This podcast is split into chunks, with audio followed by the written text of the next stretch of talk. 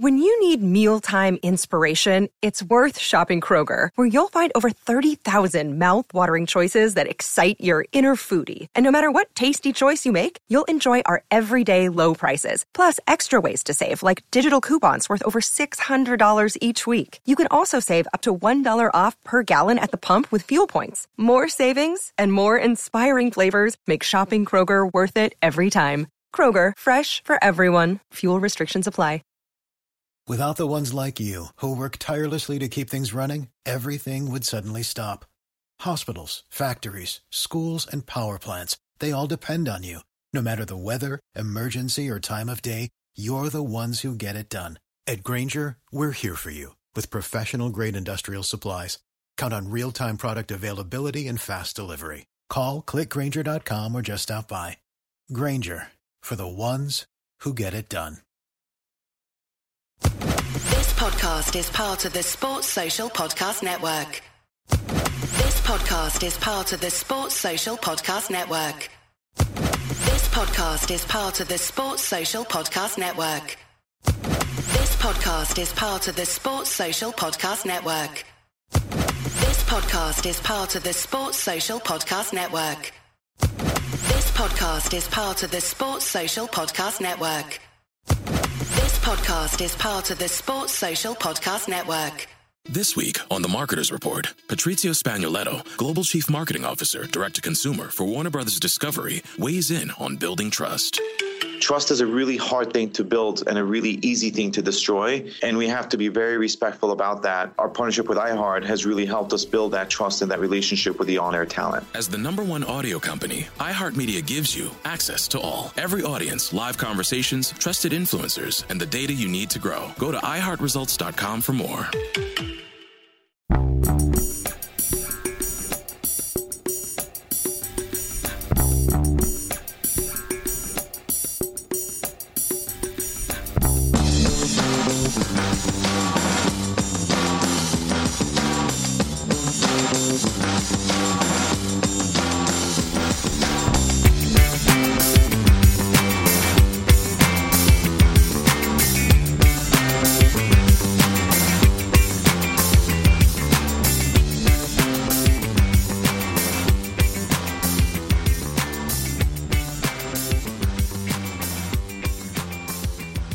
Welcome to a Celtic state of mind. I'm Paul John Dykes, and today joined um, for the ACSOM Bulletin on a Sunday by Kevin Graham, the original, the one and only, the analogizer. How's it going, Kev? Not too bad. Nice Sunday morning. Been out for a walk this morning. Listen to a bit of the Velvet Underground. Eh, can you whack that on a Sunday morning? Nice. What were you listening to?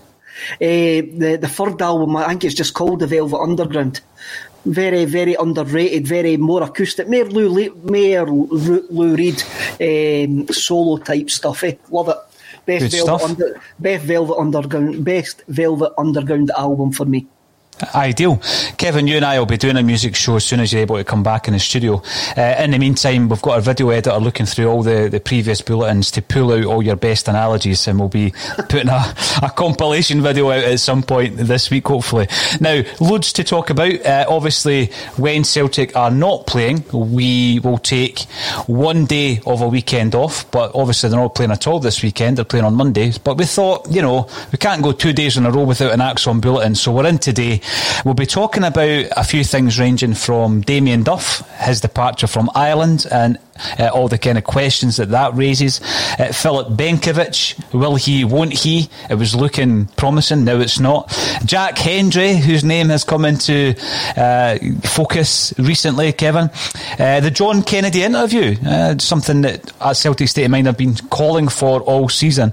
Moussa Dembele and how uh, a transfer to Atletico Madrid might benefit Celtic. Shane Duffy and the comments obviously based on what John Kennedy was saying. Declan Gallagher and also um, a look at Jonathan Afolabi who was involved in a Scottish Cup game yesterday uh, which you know it was one of these romantic Scottish Cup journeys that came to an end by uh, you know Bonnyrigg Rose who pushed them right into extra time Kevin uh, Amy Canavan who joins us on a Celtic State of Mind regularly on a Wednesday is involved with Bonnyrigg Rose and I was kind of hoping to get a result. But it was after the match that we want to talk about and what happened with Afolabi and the racial abuse that he uh, was subjected 1992 absolutely shocking that we even have to discuss that, but we will discuss it. So, straight away, uh, what I'd like to talk about, first of all, Kevin, yesterday, the press conference.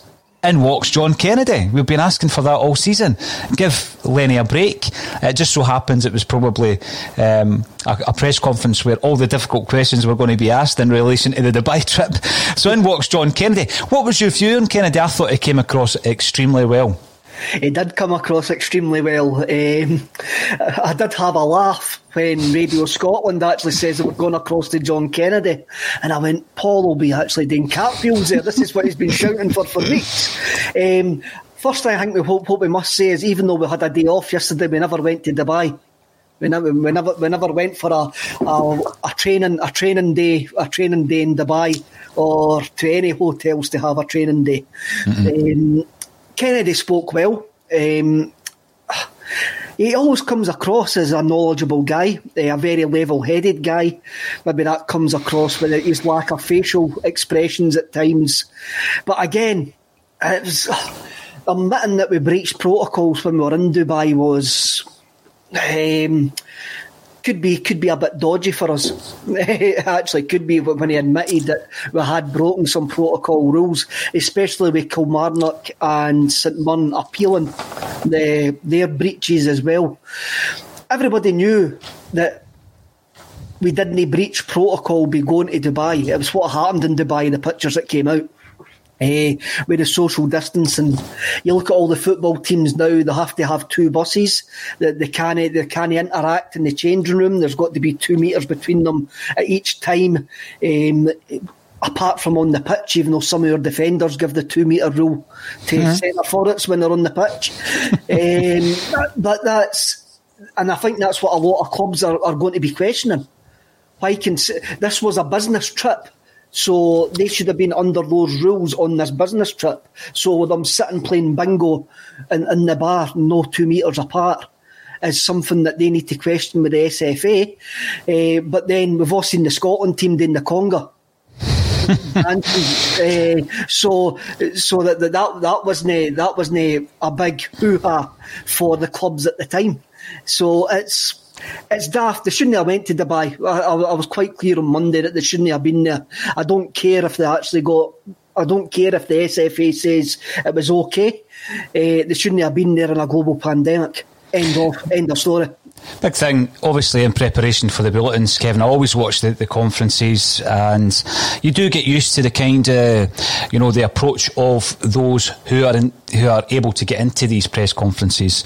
Um, and I know that uh, the cynic were in there because the cynic do tend to ask questions that certainly get a reaction. Uh, decent, really decent questions, leading questions, and you know, to the point where just a few weeks back, uh, I think Neil Lennon was speechless for a moment or two um, until he composed himself and answered the question for the Senate guys. But um, it was interesting that it was quite obvious that all the difficult Dubai stuff was going to come out yesterday. Now, we're not going to labour it. You've had your say, I've had my say. Everybody's been involved and, and had their say on it. Um, but I just felt that, that John Kennedy did deal with it particularly well. I'm going to go back to, to Jim Orr's comment last week, Kevin, and he was talking about how words are important so people are saying to me, Neil Lennon didn't mean that Celtic needed a culture change. He, just meant they needed to change their mentality. Well, that's not what he said. Words are important. So I think John Kennedy's words were very important in terms of uh, the COVID because he didn't use the word protocol. So he just said there was a few slip ups, you know. So all these, you know, all these different things will be um, highlighted and everything's going to be poured over. But again, I thought he, he, was very composed, and I've been his biggest critic this season. The reason I wanted him to start doing things like this is I just felt if you're a team, if you're a coaching, if you and I were doing something, Kevin, and it was the flack was coming on me time and time again, as it normally does, you know, what you would expect for your teammate is just to basically say, you know what, you just sit this one out. I'm going to do this one. Um, if you're expecting a bit of flack. Now, that might have been that Neil Lennon was quite happy to do it, Kev. He might have said, you know, I want to face the press. I want to give them our side of the tale. But I just felt that it was a positive. I actually did feel that John Kennedy coming out um, was a positive because otherwise you think it's maybe this, this fractured nature of the coaching staff where it's all on Neil, give him the blame, all the bad signings are his fault, everything that goes wrong is Neil Lennon's fault. Whereas John Lennon came out, and John Lennon, God almighty. I've, I've got John Lennon on the brain. John, Ken, John Kennedy comes out. Um, stand by me. That's what I, what I, was thinking. John Kennedy comes out, and uh, I just felt that it was almost like a, an effort to say, you know, we are a team and we're galvanised. There was a lot of positive stuff we came away with as well in terms of we need to go on a 19 game unbeaten run. We know that. We're going to approach every game um, as a, a must win match, which I think is brilliant. There's a, a message coming through just to let everybody know uh, how this works. Anybody that makes a comment on the bulletin, Kev, um, they're all filtered into one place. So if you're making it on Facebook, Twitter, or YouTube, all I see is all the comments coming in. And it can, I mean, on one occasion we had something like 800 comments. And I try to go through them as much as possible. But some people are saying, well, the same guys' names pop up. Generally, the reason for that is they get in early. So if they make a point, and it's a, one of the first five on my screen here. If that point's made a different way another 12 times, the, the point's been made early doors. So there's no favouritism. Um, and I know that uh, Stephen Forbes does pop up quite a lot because he's normally right in there early doors. Uh, he was saying the huddle breakdown, another excellent podcast uh, with a friend of the, the show, Alan Morrison, recently provided compelling stats on our improved form since playing the Diamond with Soro and Turnbull. Is there a belief we could go on a run of max points until the next derby? Well, that question was kind of posed to Kennedy yesterday, Kevin. Can Celtic go 19 games and win 19 games based on, you know, the six games before the last Rangers game. What's your thoughts on that? Because I've been asking the pundits all week about the last, or the next, sorry, four fixtures in January compared to uh, the league leaders Rangers. Do we do we believe they're going to drop anything? Do you think Celtic will get maximum points? I mean, we'll find out today. Rangers are up at Pittodrie. We'll find out if they're going to drop anything up in Aberdeen. Well, what really annoyed me about last week, we've only got three chances this season where we can affect what happens with Rangers, mm-hmm. and, we, and we blew one of them last week. Um, with regards to going 19 games unbeaten from now to the end of the season, now to the end of the league season, we've only won six games in the last 19. So um, it's not a normal season for us. It mm-hmm. isn't a normal season, so we can't say, "Aye, that we can go on that run," because you just have to have a look at our previous couple of months to say that seems extremely unlikely. For us to for us to win the, the league, we, we're going to need to see an absolute collapse of the team across the city, and basically they've got no pressure on them whatsoever. They've got a massive gap. And the only time you can ever see any pressure coming on them is if we get down to single figures games and we're down to single figure points behind them. Say when I think when we when we played them at Celtic Park, it looks like if we had won every game and won the rain and won beat them at Celtic Park, I think we're seven behind with six games left. That's when pressure comes on. That, that's been pressure. Up until that point, there's no pressure whatsoever. And for us still having games to catch up, the three games to catch up, then it's a very, very big ask. It's an extremely big ask. But there's it's one that we've got to challenge head on. It's one that the coaching staff have got to challenge head on. And it's uh, no surprise that John Kennedy came out and was extremely positive and upbeat about the challenge ahead of them yesterday, while uh, identifying and giving a nod to how difficult it is going to be. I mean, if you're cynical, and, I, and everybody knows that I'm really cynical and I'm really negative, uh, you could say that Kennedy was fueled out yesterday because Neil Lennon's a lame duck manager. And Kennedy's going to be doing these press conferences be now between now and the end of the season, now in a change at one point. So you can maybe you can maybe look at it that way. Eh? So you could. I mean, I, I was uh, trying to be as positive as possible about that particular situation, Kevin. What I could say is that when things started to unravel at Hibs, one of the first things he done is he stopped speaking to the press in the conferences, and they were faced with Garry Parker. So I wasn't going to go down that route because I actually felt that the press conference went pretty well. I know that there was a bit of criticism about why Celtic put David Turnbull um, in front of the cameras, but again, it's one of these things as a as a, a top flight player, Kevin. You're going to have to deal with the press. Aye, that's that's part and parcel of your job. It's part and parcel of David Turnbull's job, and we hopefully David Turnbull will get better as as the the years go on at dealing with the press. Yeah, I think if you go back and you have a look at the early James Forrest interviews and the early Callum McGregor interviews, these guys didn't really seem to be comfortable with the press until Brendan Rodgers came. Mm. And I'm wondering if Brendan Rodgers got them some bland media training that you, that these. If you look at the, the, English Premier League and you look at the young young players there, you can tell that they get media training because it's bland, cliched rubbish. yeah, they, with. they can talk for five minutes and not say anything. And, uh, I know you know you're spot on. A couple of things coming to mind. Uh, one example of that is the boy Scott Parker. Uh, who's obviously carving out a, a coaching career down south. Um, I actually rated him as a player. I remember him coming through as a kid at Charlton. Uh, but can you remember his first kind of media appearance? It was in a McDonald's advert doing Keep Up, he's in the back garden. Can you remember that? Next thing you know, he's on the Big Breakfast getting interviewed by Kim Wilde, and now he is the epitome of what you've just described, the most bland interview. Every time you hear him, it's the same stock kind of phrases, and that's why when people come away with, you know, when you get this personality, and I think that it's good to see the likes of love him or loathe him, and I'm pretty sure a lot of Celtic fans loathe him. Jose Mourinho being back on form uh, with that personality because he lost that for a long time. So it's always good to get different faces. So um, I, I'm not looking too much into the fact that, that Kennedy or indeed Turnbull were at the conference. But there was a lot of interesting stuff coming out of that uh, that interview. And I'm going to bring up Kaplo Mark. Kaplo Mark is a, a, regular contributor to ACSOM. So welcome to the show. Uh, you're commenting on YouTube. This is the realism of how far we have regressed, that we even consider Jack Hendry. Worrying that many are forgetting the real issue, our manager and staff. Actually, what I would say, I think a lot of people are, um, but I'm not. I, am certainly not. What I'm trying to, what I'm trying to uh, look at at the moment, Kevin, is how can we salvage it? Is there a way of salvaging it? Yeah, because it's not mathematically impossible. It's very, very unlikely. There's the head and there's the heart, and when you're giving your opinion, you've got to stick with the head, and that's what I'm trying to do, be a realist. And I think a lot of what you come away with, Kevin, is realistic rather than negative, to be honest. And, uh, you know, this word negative keeps getting thrown. Um, and I don't, I don't buy that. We're in a situation, as you say, where we are relying on perhaps Aberdeen getting something today at Pittodrie. Do you think they will? Possibly, but I'm not confident that they will.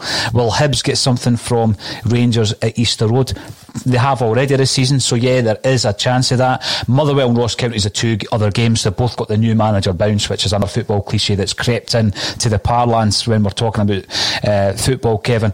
I think you never know. You just never know. If they drop anything at all, brilliant. But Celtic need to maximise on that, and Kennedy spoke about it yesterday. Now, on the subject of John Kennedy, one person who had a lot of positive things to say about him was Damien Duff. We'll get to Jack Hendry in a minute, Kaplo Mark, in case you're thinking I'm digressing.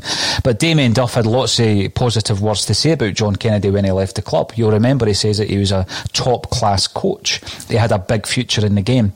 Now, we felt, and we've discussed it because we've tried to look at every potential reason, Kevin, for the collapse, as well as all the mitigating circumstances surrounding um, how hard we've been hit with COVID, casualties, injuries. I mean, the reason we're talking about Jack Hendry is because of a, an incredible run of injuries that we've had with Jullien. Um, so, yes, let's talk about the Damien Duff situation. Uh, obviously, anyone who's read into that will know that the um, the team were played a motivational video before the game. We've heard these things, haven't we?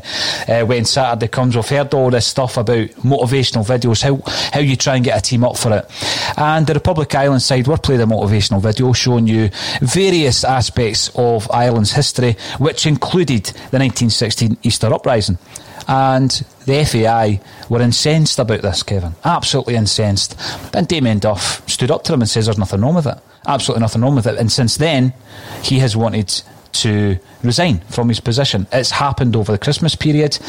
Obviously, Ireland are going through a pretty sticky patch under Stephen Kennedy. The, Stephen Stephen Kennedy, John Lennon. No, Stephen Kenny. Stephen Kenny. I should know his name. Uh, he's the next Dunfermline manager. And uh, Damien Duff has basically walked. He's resigned, which has led a lot of Celtic fans to say, get him back in. Now, what I would say and I know this because it's came directly from source. Celtic were sounding out potential coaches. Now, I'm not saying they were going to sack anybody. They were sounding out potential coaches. A couple of months ago, Kev, I told you that once uh, the information came to us, um, to come in and assist Neil Lennon. Assist Neil Lennon. So, there's a situation now. Damien Duff, we know he left for personal reasons. He wanted to move to be closer to his family, Kevin. Is there any way, do you think that would benefit us in any way? We're going to get on to talking about signings in a moment. Would Damien Duff be a big positive, bringing him back into the coaching staff? This could be a situation where a player leaves. See, like how we get a player doesn't play and it all of a sudden becomes a world beater. Mm-hmm. Dam- Damien Duff's left, and all of a sudden we've we've turned into months. So they've went, oh, it's Damien Duff. He must have been he must have been the brains behind that operation. The reason that Duff left was because of the pandemic, and he wanted to go back to his family.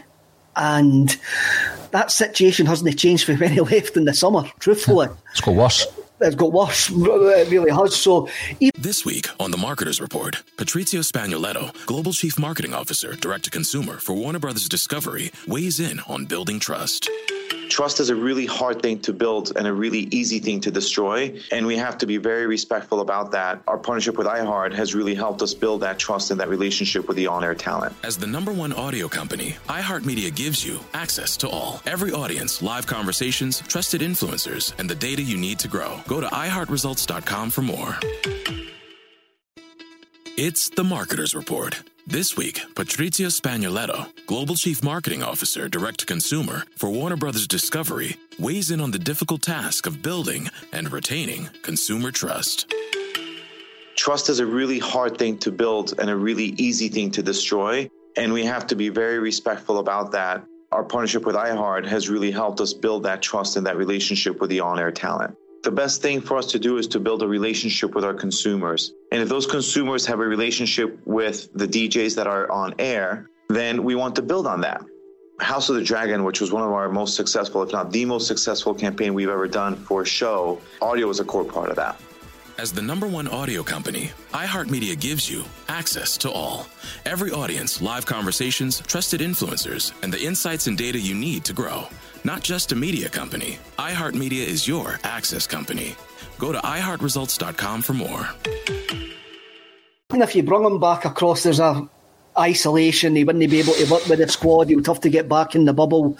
And what would that say to Gavin Strachan? What would that say to John Kennedy? What would that say to Stephen McManus? What would that say to Darren O'Dea, who have all been promoted at that time? For Duff to come back in as a coach, assistant manager. I don't know what he would come back in as. Um, I think it's a strange one. I didn't actually know the reason that why he left his job at the Republic Islands. So that, that was a that was a interest. That's an interesting story, and I'm quite glad he's actually stood up to the, FI, FIA for that because what was shown was that there's nothing wrong with a motivational video with a 1916 uprising. It's how the how the Irish Free State was formed.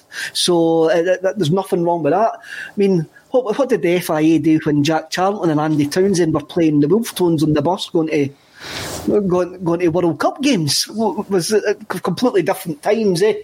Um, I, I can't see. I mean, if if they were looking to bring in a coach to help out Neil Lennon, who, who was it? I'm sure it would have been an older coach. I'm sure it would have been a more a father figure. We, we, yeah, we spoke about O'Neill, didn't we? We spoke about even Gordon Strachan. Yeah. I can't see Damien Duff coming back in unless it was part of a new coaching setup. Mm. Um, unless he was coming in to assist John Kennedy. There you go. If Neil's not going to be hanging about much longer, I could maybe see Duff coming back in on an mm. interim basis to give Dick Kennedy a dig out. Interesting. Yeah, but I take on point what you're saying there. Uh, you know, a player leaves and all of a sudden, and we're going to get onto that in a moment, Jack Hendry, all of a sudden he becomes um, Jack and Bauer, uh, as described by the scout who actually watched them for Celtic. So the next point coming up is Jack Hendry.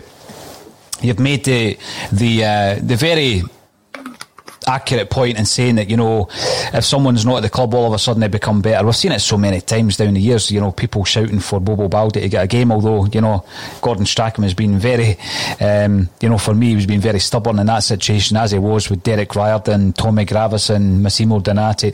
And they become better than they actually have been performing. So, yeah, I'd absolutely take that on board. Now, Kevin, I told a story last week about how we are highlighting or shining a light on certain aspects of the, the club that when you're winning, you don't tend to do it. Now, if you did and we're winning nine in a row and everything's fine and we're winning trebles and you were saying, ah, but you know what? I'm not happy about our transfer policy. I'm not happy about the coaching. I'm not happy about the culture. Then I think you would be putting yourself up for being branded negative, absolutely. But what then happens is when it's not working as it's not at the moment, and we start trying to find out the reasons why it's not working, then, you know, people say, well, if, if it's a whole recruitment issue, if it's a whole structural issue, why have you not discussed it before? I think you probably have brought it up before. But I use the example, Kevin, when you and I were at the Motherwell game, that was the second treble. Um, and we, due to the fact that it was tough to get tickets, and I think you probably did have a chance of a ticket elsewhere. I didn't. We had to go into the one of the lounges for that game, didn't we? And um, there were Celtic players milling about in the lounge. And I remember, I specifically remember Marvin Compper was one of them because all the guys who had had a few beers, and by the way, this is not beer because I've been accused of drinking on the show before. Um, teetotal. I get accused of drinking on the show. So Marvin Compper was there. I remember him and all the guys that had a few um, sherbets were up getting the old selfies and all the rest of it. There was two or three. I was going to say Dorus De Vries was maybe one of them. Was one of them also Jack Hendry? Can you remember? Jack Hendry, Compper, um, Liam, Liam. I was going to say Liam Miller. Uh, um, the guy, the guy, the, the fullback, the young fullback recently left. Calvin Miller. Calvin, Calvin yeah. Uh, Compper Jack Hendry was one of them. Mm-hmm. Dor- Dorus De Vries. Um, there, was, there was another couple of young players that I think that have now left. I think young Henderson was one of them. I think Hender, uh, Ewan Henderson was one of them as well. But I wanted to go and get my picture to the Compper. But you uh, you wanted to get your programme signed, Kevin, and I says no, behave, no, behave yourself. Are you thirteen? no. I wanted to go and get my picture to the Compper and send it to the lads on the bus. They go, look at this guy. He, he exists. He, he, he, is, he is actually here. But I would I would have done that if I hadn't been seven years clean and sober. if, if, if you, you, I would have got thrown out if, in, in my old days. I'd have got thrown out that lunch. Kevin, I dread to think. But the reason I bring it up is that uh, Jack Hendry obviously was one of the players, and uh, Caplo Mark says in his previous comments that uh, we even consider Jack Hendry. It shows you how far we've regressed. I think uh, the reason I'm bringing it up is because um, and I tweeted out tongue in cheek uh, earlier on the ACSOM page that you know the next target might be a, a, young Scottish player tearing it up in Belgium. He's being chased by Aston Villa. That's our very own Jack Hendry. Um, you know, we're looking at and this will lead us into the Filip Benkovic question that we asked yesterday as well, or the day before yesterday, Kevin. We've got a player there. We've probably spent one and a half to two million quid on him. Uh, he was at Celtic as a youth. We all know the story. Went down south, got some game time, came up and pressed for Dundee. Didn't work out for him at Celtic. He's went away and he has developed uh, elsewhere, as has Callum McGregor, Ryan Christie, Kris Ajer, and probably to a lesser degree Tommy Rogic. These are guys who, uh, you know, their loan deals elsewhere were pivotal to their their development at Celtic. You know, Tommy Rogic barely played for Celtic before he went away back to Australia, and I know he went back there to try and get into the World Cup squad at the time. But they can be beneficial, these loan deals. Uh, but, you know, the aforementioned Afolabi, we'll speak about him later on. There's a few other guys out on loan at the moment doing pretty well uh, Robertson uh, down at Gillingham. So Jack Hendry, yeah, I completely get them. The very mention of Jack Hendry's name will get people saying, "Are you joking?" We brought a guy in in Shane Duffy that's cost us, I think it was a £2 million loan fee, Kev, massive wages. And would he have done any worse? Would Jack Hendry have done any worse than, than Big Duffy? We're then speaking about bringing Filip Benkovic back in. It was something that John Kennedy spoke about in the conference. He says this is a guy that we know very well. You know, so he was on the radar. So happens that it looks as though he's going to join Jack Hendry in Belgium. So, Jack Hendry, do you just say no chance? We're not going to bring him back. We continue to look for players either on a loan deal, short term loan deal. Why not bring back the player that, that we've developed? I'm just throwing it out there. What's your thoughts on that? I agree. I completely agree with you. Uh, rather than spend a loan fee on somebody like Benkovic, you've got a, you've got a centre half there who has went off the radar to try and get his confidence back up. I says in uh, was it a week and a bit ago when I done when, when we done when I done the bulletin with, J, with John Paul Mason that I says at this point next year we'll be talking about Jack Hendry. Uh, because my, my feeling was he would come back in after his loan move to a new manager without any without any baggage that he's had with the previous previous managers, and he had the chance to impress a previous manager after having a good season somewhere else. Mm-hmm. So that, that, that was always my. There is a player there. There is obviously a player there. But why are we looking to bring in guys who are going to cost us money if we can bring Jack Hendry back. Why? You, have to give you have to give guys a chance, and that's something that us as a support of football in general, we never seem to give players second chances or mm-hmm. third chances. He, he, he was he, he's twenty five. Um, he's doing well if there's an option to bring him back, we should bring him back, and we shouldn't we shouldn't actually like uh, turn our nose up at that. I know it's it's kind of scoffed at. Scoffed at. You think, well, I, actually, would need to check this, but I don't think he's played under Neil Lennon um, at Celtic. But um, when you look at the, the first game at Celtic Park against Rangers, Kevin, where obviously we had a big issue, uh, Duffy played even though he probably shouldn't have because he had de- dental treatment. Jullien was out, and we ended up playing young Welsh who's disappeared from view. Had Hendry been still part of Celtic's first team squad at that point, you would have thought that he would have been ahead of the, the queue um, over Welsh because of the experience that, that Jack Hendry had. You know, so would he you know, be a first choice under normal circumstances? No, he wouldn't. He wouldn't be able to displace Ajer or Jullien at centre half. But under the circumstances, you know, and I, I, people might say, well, you're throwing the towel in. You know, you've got to go out, you've got to make this last push for, you know, to salvage the 10 in a row dream. And you, what you've got to kind of take into account, though, is uh, you're looking at the, the run of games between now and the next Rangers game, Kev, and you think we should win them with the squad we've got. So if you were to bring another defender in for cover, or he's going to play obviously for the next three or four months, we might we might actually see Shane Duffy coming back into the side.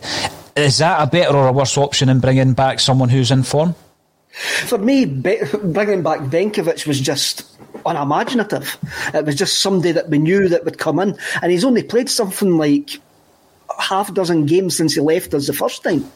So, what's to say that Benkovic was going to be any better than a player that's already on your books? Mm. Uh, it just seems to be that the the instant need for a instant gratification, something new and shiny, brings somebody in rather than looking within. And we're all guilty of that as football fans. We're all guilty of, of, of doing that. But I think we've got to the stage now where you look, look at that Celtic team last week, and if you look at the worst case scenario, next season you're only going to you're going to have a new management team now, I think we are going to have a new management team next season. We could have a new management team before this season has actually ended. But you, next season, uh, that team that played at Ibrox last week, you could only have Barkas, you could only have Beaton, Soro, Turnbull, Callum McGregor, and Leigh Griffiths.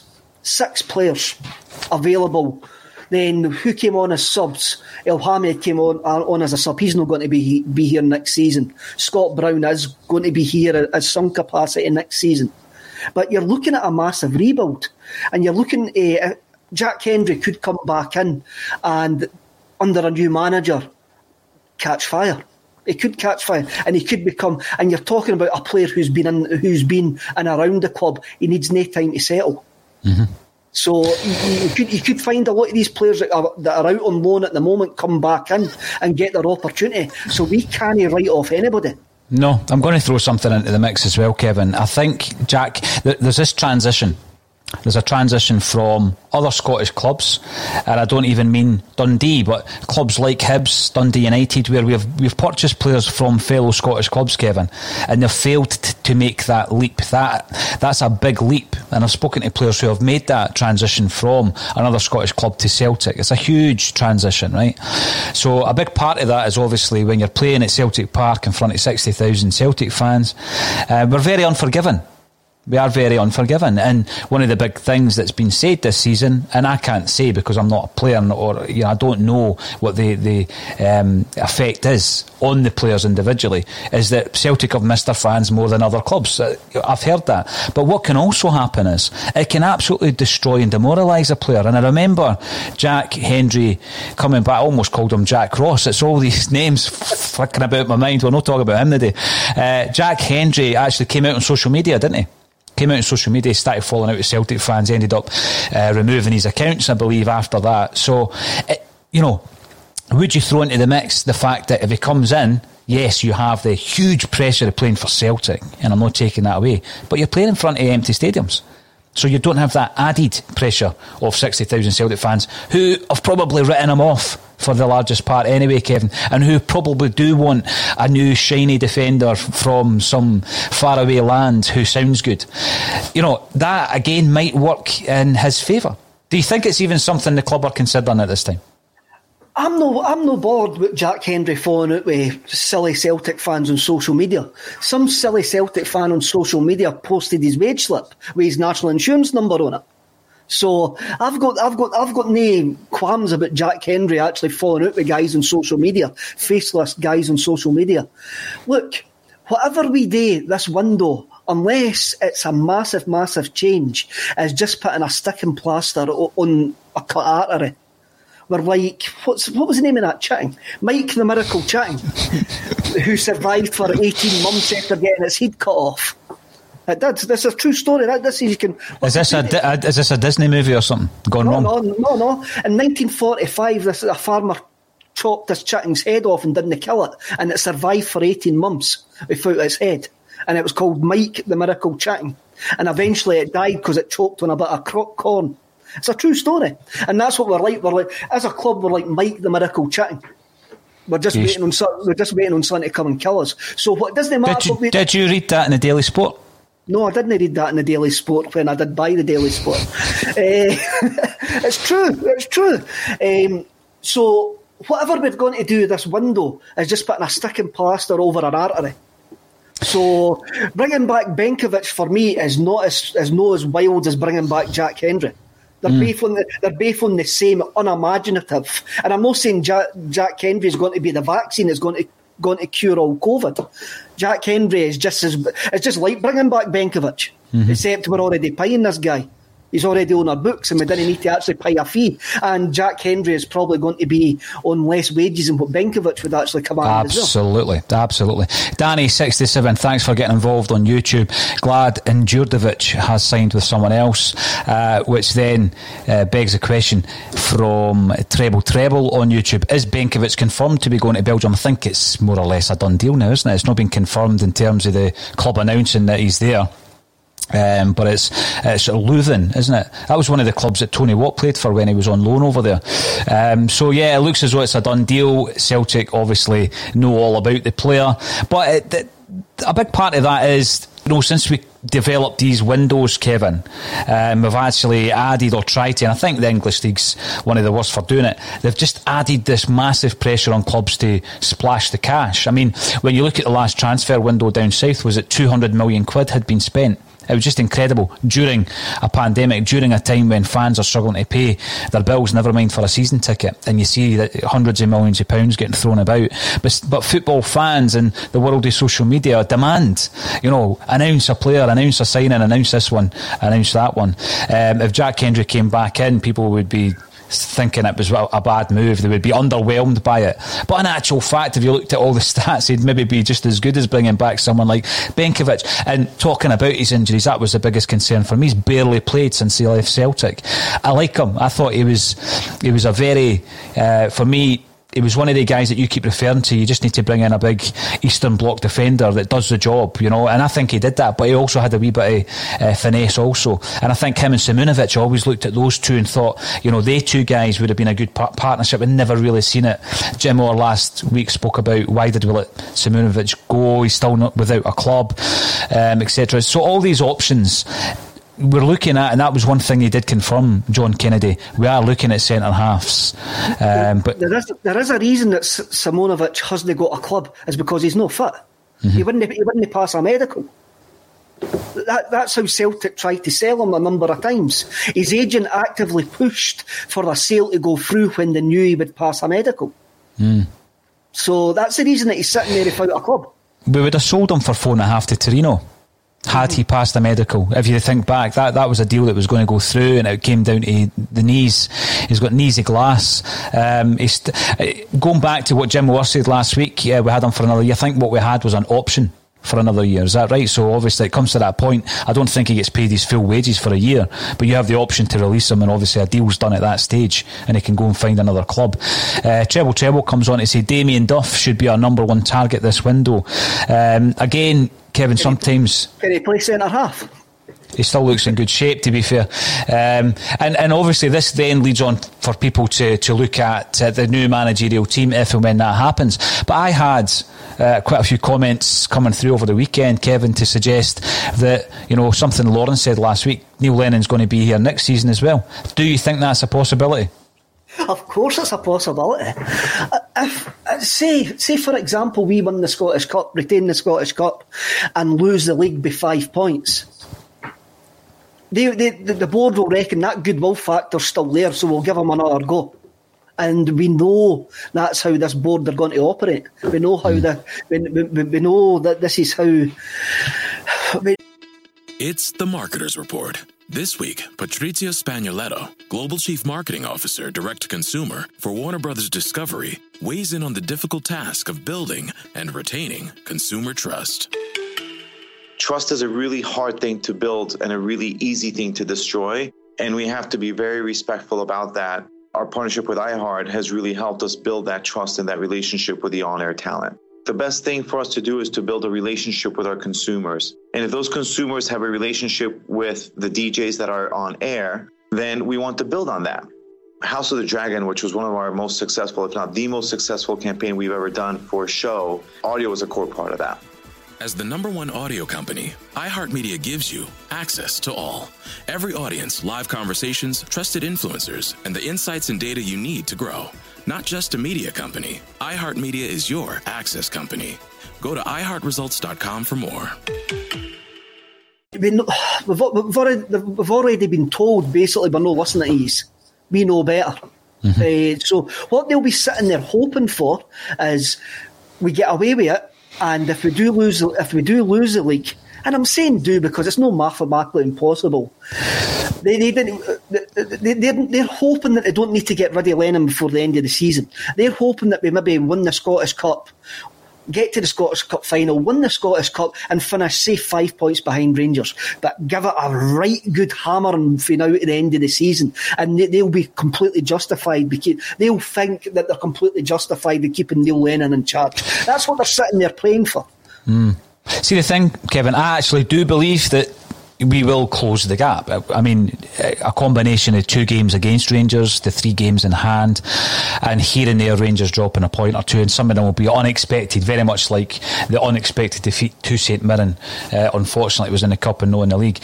So I do expect that gap to shrink over the, the coming months, would that make it all the more frustrating then to look back on January and say, we didn't push the boat out, we didn't go for, you know, a centre half, we didn't try and add a wee bit more quality to certain areas of that park?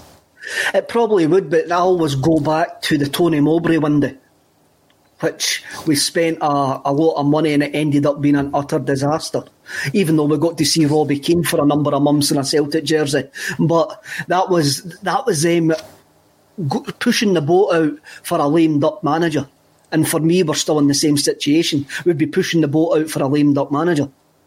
I think uh, one of the biggest frustrations, uh, in fact, I know one of the biggest frustrations that Tony Mowbray had in terms of um, the signing policy at Celtic, Kevin, because these managers know what the signing policy is when they take the job, of course they do, uh, but they become frustrated, I, I think, when uh, players are identified and uh, the deal's not done, or players are sold from, from under them. Uh, and there were two, there were actually two players, and one of them was, remember, Danny Fox, um, and the other one was Massimo Donati, believe it or not, because I think Tony Mowbray started getting a tune out of Donati. I, I was always a fan of Donati. I just thought, thought he, he, had all the attributes to be a top, top class player. And then it comes down to can the coach get a tune out of him? I thought he started to. The last thing we've seen Donati doing in a Celtic jersey was scoring against Arsenal. And he was swiftly sold on for one and a half million or something like that. But that was all done without Tony Mowbray. Tony Mowbray wasn't consulted. The player was sold. That, that that seems to happen quite often with Celtic, eh? and it's one of these. Even when we've been successful, has been one of. I think you can go back to Gary Hooper, Joe Ledley, as well. Joe Ledley left the club when he didn't want to leave. Gary Hooper left when he didn't want to leave. Um, it just seems to be the way that we are, and it's terrible. It's. I mean, if we're going to have a director of football, appoint a bloody director of football. Make the director of football the most important person in the club, and mm-hmm. say this is the structure. You've got the director of football, then you then you've got the man, then you've got the coach.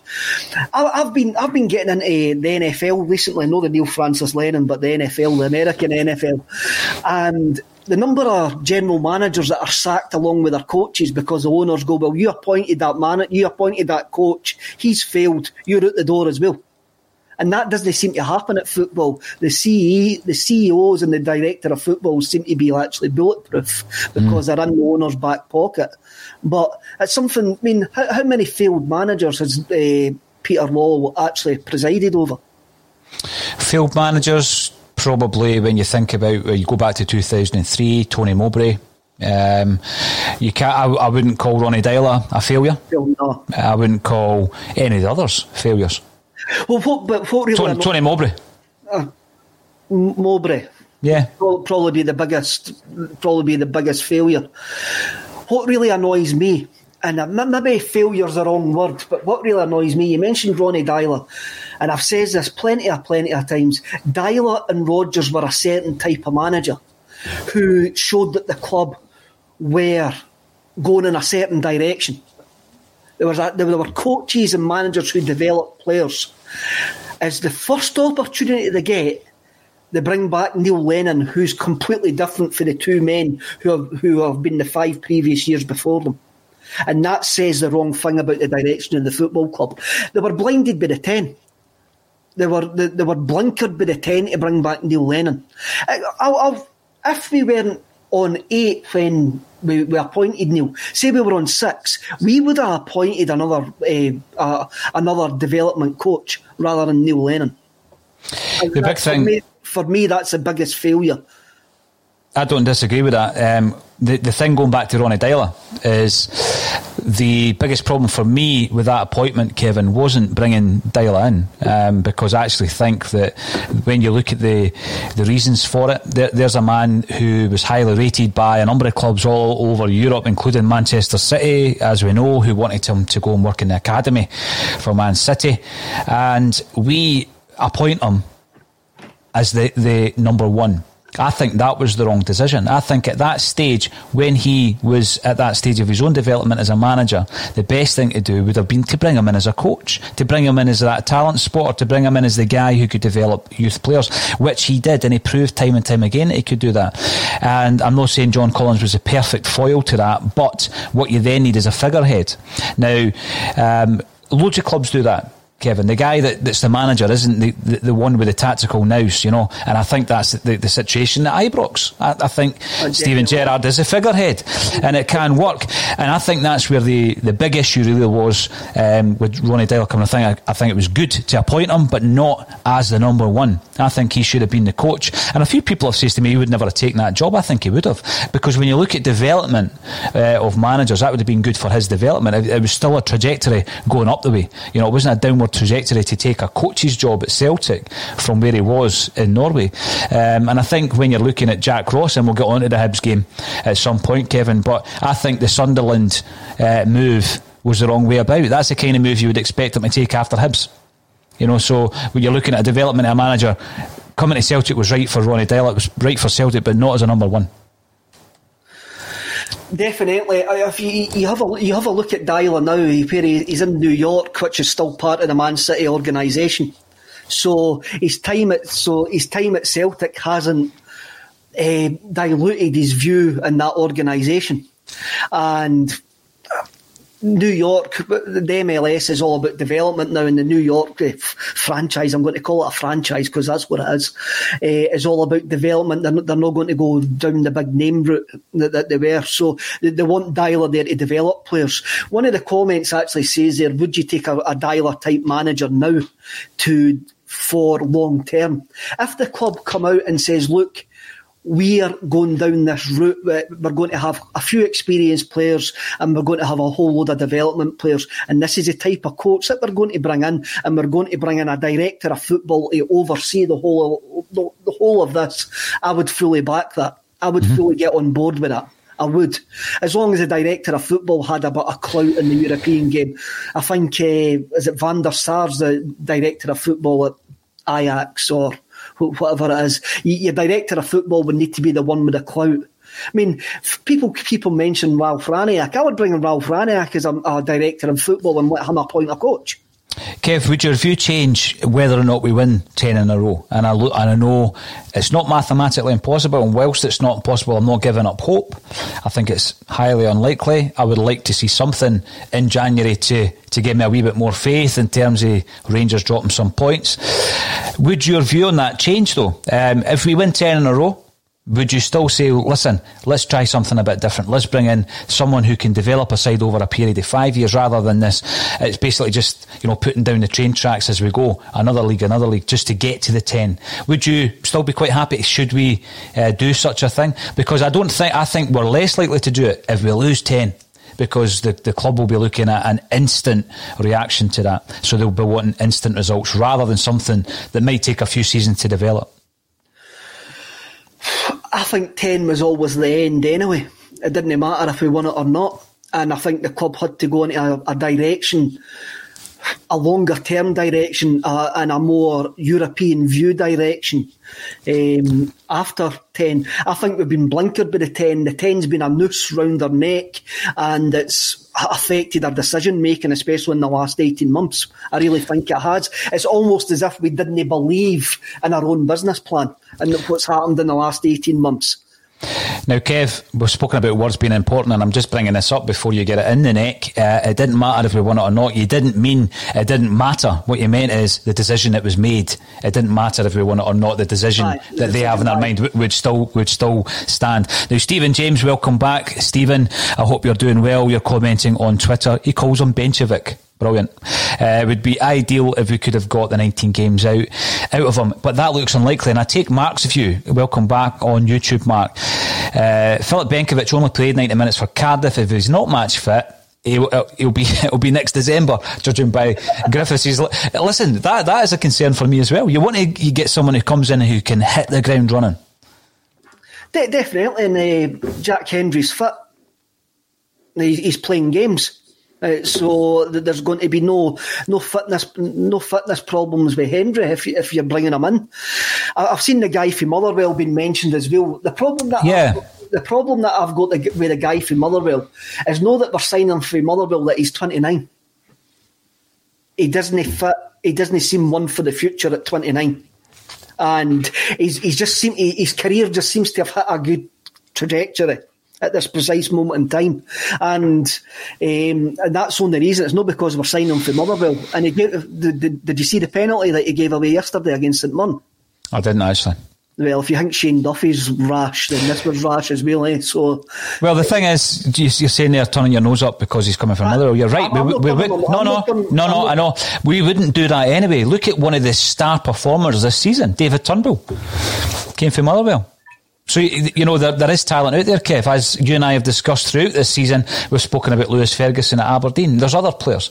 Um, and when, when, you're looking at Declan Gallagher, um, he doesn't fit the mold because if we buy a player, rather than bringing in these loan players, if we buy a player, we're always doing it with a view to making a profit on him. Definitely, and that's why I says uh, Turnbull's 20, 21, 22 fits the profile of the players that we sign. Yep. Declan Gallagher at 29 doesn't fit the profile of the players that we sign. It's like a sto- it's like it's like a stopgap. Mm-hmm.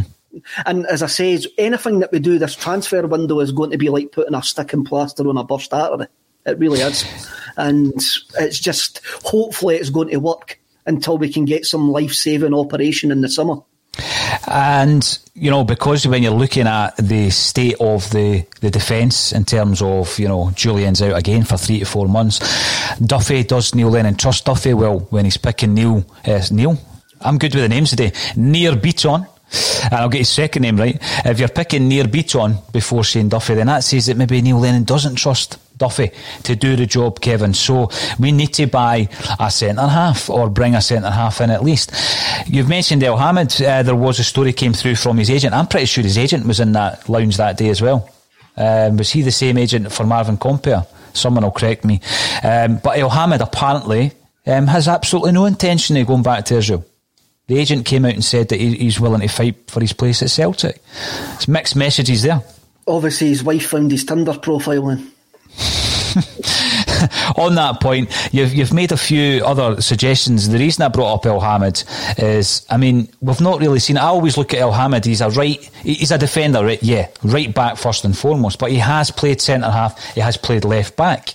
Uh, at previous clubs and at international level, would you not rather play a defender at centre half if he can do so? Because we never used to do it enough. Well, Mikael Lustig, Lustig was centre half uh, most his international career, Kevin. Yeah, you know, when we were struggling, often you would think, well, just move Mikael Lustig in there, and we didn't.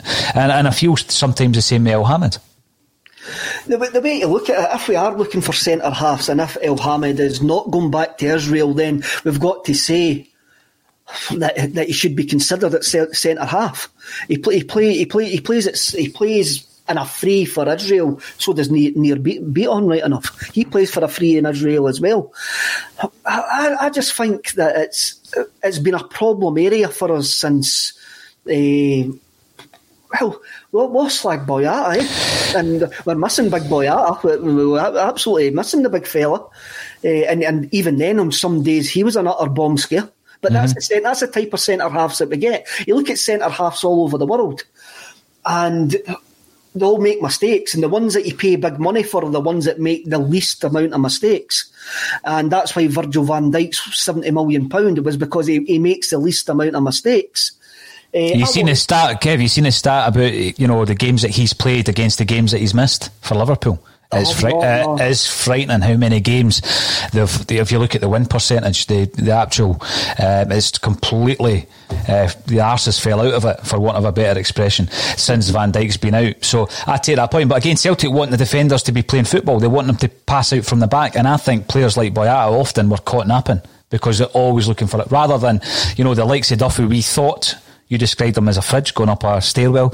We thought we were getting the guy who would just throw himself, throw his body, um, win balls, win tackles, win headers, uh, do all the basics. But actually, when you look at the style of play, that's not really what we want in Celtic because he wouldn't fit in. Celtic need two centre halves, two different types of centre half. They need one who can play long passes and we need one who can actually break into the midfield and go forward because we play against packed defences domestically so often. Mm-hmm. We also need both defenders to be like a Shane Duffy and chuck their head into things as well. And unfortunately, in the modern game, he didn't seem to get too many centre halves that tick every single box. You look at Jullien. Jullien, he doesn't. He, he struggled against um, physical opponents, but you look at these long range of passing he ticks that box for us. That's where that's where his massive strength lies. You look at Ajer, struggles against physical. He struggle against physical centre forwards, but you, you send him forward with that ball, he ticks that box. It's trying to get it's trying to get a mixture of the two, and Duffy just didn't seem to tick any of the boxes to play in the, the, way, especially the way, the open way that our Neil Lennon Celtic team play. You made you, you made a good point earlier, Kevin. You used the word unimaginative. Mr. Briggs comes in to say Kev is just standard lazy journalism, linking us to guys who've been here before. Or Irish players seem to be the protocol. Is Robbie Keane still getting spotted at Glasgow Airport every year? Um, the protocol, like you say, unimaginative. Was Shane Duffy an unimaginative signing in that respect? It probably is. Uh, uh, probably the Shane Duffy thing came about is because his agent probably offered him to Celtic mm. and says he's interested in coming up here. Can you make it happen?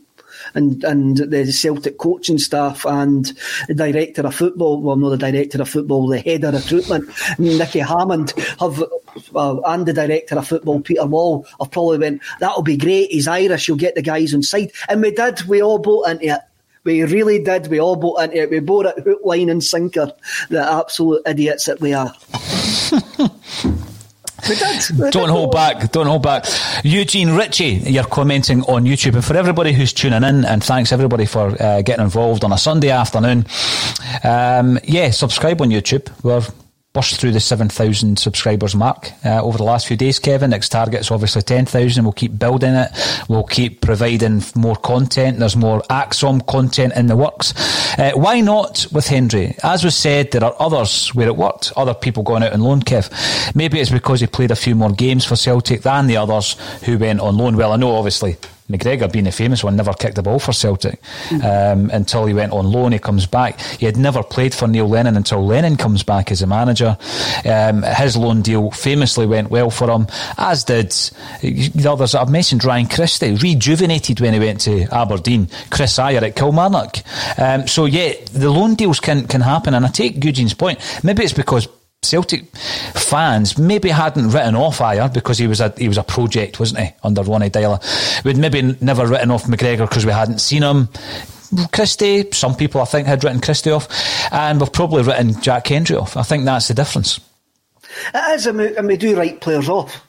We don't give players chances, and this is where the club have to be better. I think Stephen Dock had a comment to say, and, and he actually says that if we had won nine in a row in a quadruple treble, and we changed it, why? Why you would say why did we change it? We changed it as soon as we appointed Neil Lennon. We changed our tack as soon as we appointed Neil Lennon, but guys like Jack Hendry didn't get a chance with us though because they're no sexy. They're, they're no Eastern European. They haven't, they haven't come for the Man City Academy. They haven't come for Italy, and that's a problem. That, that I think, I think a lot, fans. a lot of the people tuning in probably do find them quite sexy, though, Kev. Well, I don't know. I mean, when he was running about in circles at Hull, he looked. I mean, he looked, he looked, like he looked like Mike the Miracle chatting. He felt a head running around, around in ah, circles. That was that was a shame. That because that, I mean that just became a meme didn't it? I know, or a gif. Uh, uh, Will McMillan, does it matter who plays at the back if they are coached badly and can't defend a free kick or a corner? Still a big issue. We couldn't defend. We couldn't defend one at Ibrox, could we? Great, great point. I mean, everybody says, how can you blame Neil Lennon for our defeat at Ibrox? Well, we've never actually defended a corner kick or a set play all this season. So he's, he's had four months to try and sort that out. Now, there's a point coming in here in relation to Scott Brown, Kevin. You were talking, and I've seen loads of discussions about um, using what we've got and adding to it because we were talking obviously earlier about Damien Duff. If he came in as part of the coaching staff, would that work? I've, I've thought long and hard about Scott Brown as well. Uh, what would he bring to the table? Um, what's your thoughts on that? I know that he was he was doing coaching. He, he was going through his badges. Do you think? That would assist in any way, shape, or form at the moment because it does look now that Scott Brown's time as a starter at Celtic is gone. He's still the captain. Turnbull and Soro have come in. Scott Brown is on the bench for I the rest think, of the season. I think as long as you've still got that core of players there who have played with Scott Brown, then Scott Brown would be a massive influence in the tra- changing room. He still will be, no matter if he's playing, uh, he would be a massive influence in the change room, still would be. And I think whoever comes in after Neil Lennon will probably appoint Scott Brown in some form of coach, coaching capacity. Well, if you look at the, the coaches that Celtic have at the moment, there's so many of them uh, fit, fit that kind of boot room uh, mould, Kevin, where they've been at the club they know the club, they know the city. Um, and you've got like guys like Shaun Maloney who've been here and moved on as well, former player, Darren O'Dea, Steve McManus, John Kennedy. There, there are a lot of ex Celts within the realms of the coaching set up at Celtic. So it's maybe something that they are looking towards. It could well be, and it's something. Look, you have to be there on merit, not because you kicked a ball for a football club. You've got to be there because you've got the talent to be there. You've got the. I mean, modern football is changing and you've got to be on, on the ball. You've got it's five subs stuff like that. You've you've got to be tactically aware now, and you can't just get a job with Celtic just because you played with us. You've you've actually get, got to get there on merit, mm. and and I, I, don't. I'm not bothered if O'Dea and McManus have played with Celtic before. I want them to be in that setup because they deserve to be in that setup, and they're bringing something. They're bringing something to the cause. I, I, I, I, noticed. I noticed Catwalk Mark. What, what I was actually saying, Catwalk Mark, is I'm not wanting Jack Hendry in the team. I'm just saying bringing back Jack Hendry is just the same as bringing back Benkovic. There's no difference. There's no difference other than what you said. Benkovic is a signing, you announce him and all this, and it's in, you know, it's more of a box office announcement. Would he do any better? Brian McLean, 19, points out he's only played 11 games since he left us, so it's a big no. Uh, but you're right, it, it's all about playing that game very much in the transfer market, Kevin, whereby you're saying we've signed a new player and, and then it gives some kind of um, content, it gives some kind of hope and it builds some kind of momentum. But often these players that we're bringing in are duds. And we've spoken about that as well. The amount of players we've brought in uh, over the last 10 years, including this season, who haven't worked out for Celtic. It's incredible. It's, a, it's quite a high ratio. It is. And can we sit here and truthfully say that any player has improved over the last 18 months? No. Last 18 months? Um, well, I'm going to say Soro, but I didn't know what, what he was like before. Uh, Turnbull, yeah, I mean Motherwell fans will say he's always been that good, but yeah, these are the guys who have come into the into the team. Uh, element of fortune, perhaps. Am I not giving Neil Lennon enough credit by saying that when when he did come in, Kevin? Should they have come in earlier? I would suggest yes. Uh, but again, there's a few other things quickly to go through. At Laxalt, there's an option to buy Laxalt at the end of the season. Kevin, have you seen enough to suggest that we should? For the money, for the money that Diego Laxalt would co- cost I wouldn't buy him. For the you money cost, for the money, the, the bottom line, he hasn't. He's got a goal this season, but he hasn't created an assist this season whatsoever. When you look at the stats, and it's not something that I do that often. Uh, Diego Laxalt hasn't created a big chance for Celtic. Uh, Frimpong's created six big chances, and Frimpong's got two assists. Greg Taylor has created five big chances and got four assists. Greg Taylor suits Neil Lennon Celtic better than Diego Laxalt. And the, the, guy who's created the most assists is Colin Watt's favourite player, Ryan Christie. Seven. Christie. And Seven. also, and also another bizarre start is a third highest player to get shots to take shots during a game is Shane Duffy at two point one per game. Shane Duffy has a shot at goal two point one times a game on average.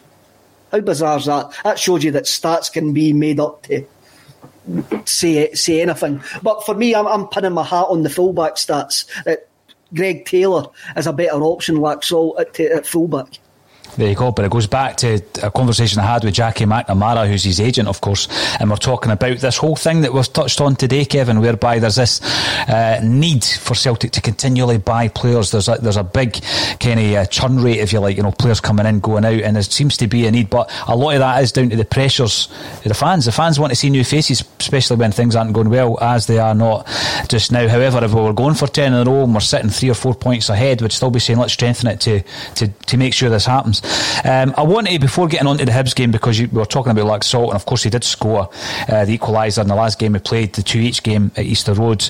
Um, how do you see that game going uh, tomorrow night, Kev? You're going to be joining me for all the action, I hope. Look, we've had a week in Dubai.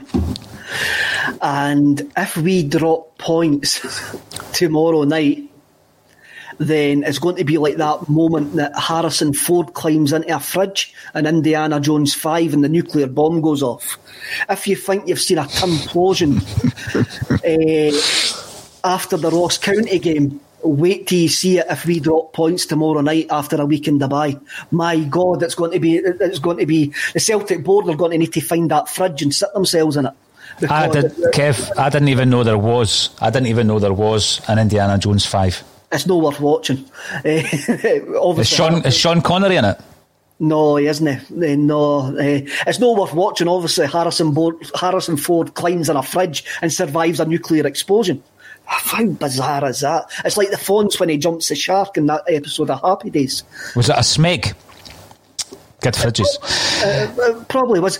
Look, we need to see. We need. We, we need to actually see an improvement everywhere starting tomorrow night. We've got to see our strikers scoring goals. I mean, Edouard's only scored four goals for open play this season. Mm, I know. He's scored seven on, four for open play. We've got to see Edouard and Griffiths scoring goals. We've got to see our fullbacks creating chances. Frimpong has has to start. He creates big chances, but our strikers have got to start taking them. Eddie's sitting on seven goals for the end of this, for us to have, have given a, a, decent go from now to the end of the season, Eddie's got to be sitting by at least 20 goals by the end of the season. I agree Griffiths, with Griffiths is sitting on four goals, the same as David Turnbull. Griffiths has got to be sitting on at least 15, 16 goals by the end of the season. One of our midfielders has got to get into double figures as well. McGregor's on three goals, Turnbull's on four. One of them's got to get into double figures. Christie. Christie as well. One of our midfielders has got to get into double figures as well. We've got to start converting the big chances. Instead, I've missed, I think Eddie's missed seven. As you can see, I've read a stat up in the last hour or so. um, Eddie's missed seven big chances this season. He's got to score at least twenty goals by the end of the season. Mm. Ajeti's on five goals. He's got he's got to at least get to double figures as well, coming off the bench for us to actually give this a goal. And we've got to have clean sheets. We've got to keep on getting clean sheets. Everything's got to improve. The whole of this season we've been like a drunk trying to get his keys in the front door. He needs to get the keys in the front door for now going forward. First time, every time. Every um, time. From Facebook, Ryan Christie was a fluke getting into the team, was on his way out, and only because of injury was he used. Correct. Um, same situation with Kieran Tierney, who is ripping it up down south. We all knew he had it in him, Kev. So, anyway, you never gave me a prediction tomorrow night. Give me a prediction. You want to leave that till tomorrow night when you join me? I'll leave that to tomorrow. I'll, I'll, I'll, I'll leave that to tomorrow. keep us all hanging. We mentioned Jonathan Afolabi. He has spent some time at Dunfermline previously. He's now on loan at Dundee. Uh, I tuned into the game because, you know, we were watching the progress of the likes of Haddington, Kevin, uh, Haddington Athletic, uh, because we're involved with that club, uh, but also Bonnyrigg Rose because Amy Canavan is one of ACSOM's pundits and she works in the media side of things for Bonnyrigg. Unbelievable effort from the club. Uh, they went out in extra time and obviously Afolabi scored the goal that took it uh, to uh, extra time itself. So brilliant. It's good to see young Celtic players out there doing well on loan. But after the game, completely uh, ruined by racists on his Instagram page, um, getting stuck in all about uh, Afolabi for his race. Absolutely disgraceful. He's he's, he's Irish, is uh, Afolabi. Yes, aye. Um, and he- he's been racially abused. I, th- I, I, I think that uh, he stood up to that by screenshotting the messages and putting them out there. It's just it's something, you know, it, something that doesn't seem to be going away, Kevin. I mean, the awareness is constantly strengthened and heightened, but it's still there day to day. It's, it's in this day and age, it's absolutely terrible. Uh, I mean, you, you look at the scenes for the White House over the last week as well, and that's that's stoked up by a man who has the codes to the nuclear weapons, and it's like, Aye. Yeah. But you look, we we done a Col- Colin Watt done a football insomniac on race as well, and some of the comments that we got were unbelievable hmm. From so-called Celtic supporters, and you're going, uh, it's it's a fa- it's a faceless world. Social media is a faceless world. These guys think they can get away with saying things, and it becomes an echo chamber, and they think that thousands, hundreds of thousands of people agree with them. And they just think they can get away with it. Social media's got to do something. The platforms like Facebook, Instagram, uh, YouTube, uh, Twitter and stuff like that, they've got to do something about that. You, there's, there's got to be some fully registration program. I mean, even some of the abuse me and you get, Paul, is. I mean, a lot, a lot of people don't see it, but uh, a lot of the abuse that me and you get as well is quite. I mean, my, my, da- my daughter's 12. And I've, I've been showing her some of the abuse that me and you and the other, the other contributors get as well to say this is the power of social media. This is a, this is what people will try to do. Yeah. Eh, And I'll show the, the Afolabi stuff as well because she's got to learn about that as well because it's a massive part of their lives. It's something, Definitely. That, it's something that we never grew up with and it's something that we're learning about all the time. No, you're right because you know when we were younger, all those years ago, there was no. I mean, yeah, studied media, etc., but there was no kind of view that you could uh, get into uh, this world of social media and the platforms like uh, YouTube, and there are monetization opportunities for that where people make a, a good living out of it. It was it was never considered, so it's good to educate Kev, like you're saying there, um, some of the pitfalls of it because yes, the scariest thing for me or the worst, most disappointing thing for me, the most sinister part of an element of the criticism, because you know.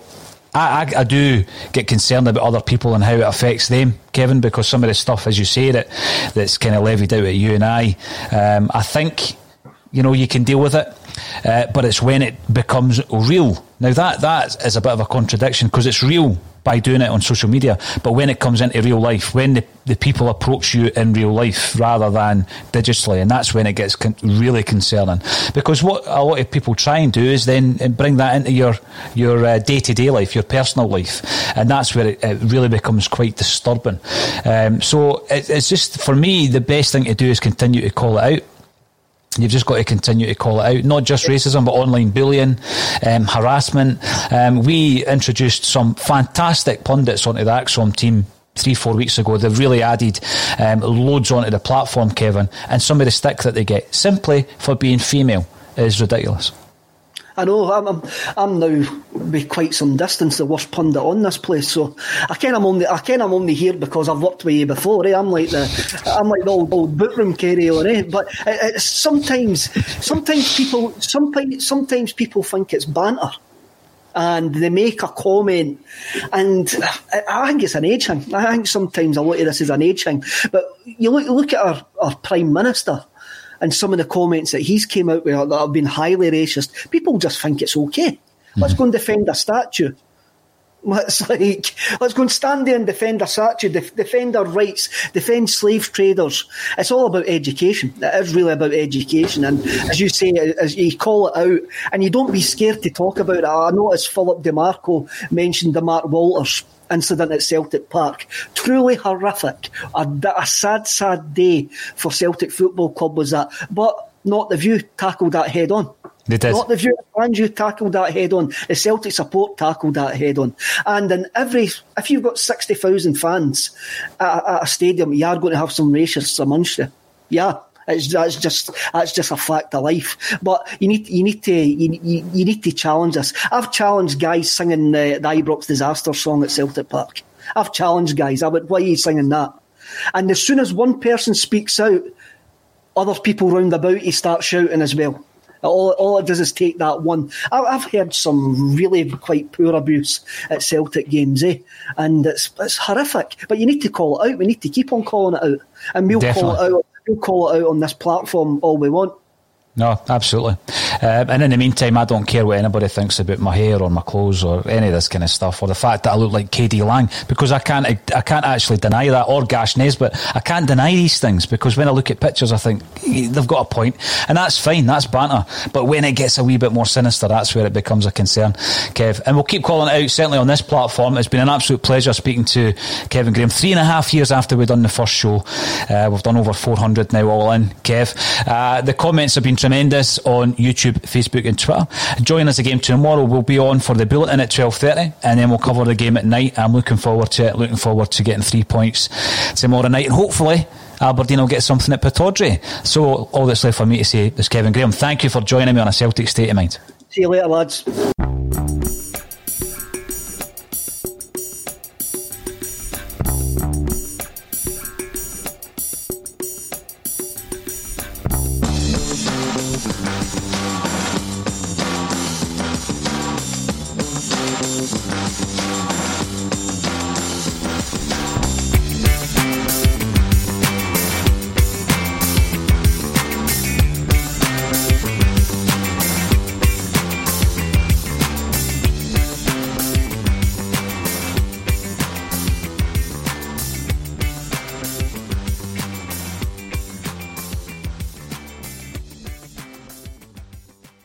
Message and data rates may apply. Guys, got hair loss? I know what you're thinking. Should I shave my head, comb it over, wear a hat? Just stop. This isn't 1970. Keep your hair and your confidence because Bosley, America's number one hair restoration experts, can give you your real hair back permanently. Check them out today because they're giving away an absolutely free information kit and a free gift card to anyone that texts EASY to 203203. Dude, you don't have to look like your dad because this isn't your dad's hair loss treatment. People all over the country trust Bosley because they're ahead of the curve. They use the latest technology to give you your real hair back. And the best part? Bosley's permanent solution is protected by the Bosley Guarantee. Let Bosley show you for free how awesome your hair could look with an absolutely free information kit and a gift card for $250 off. Text BZ to 203 203. That's B A S Y to 203 203.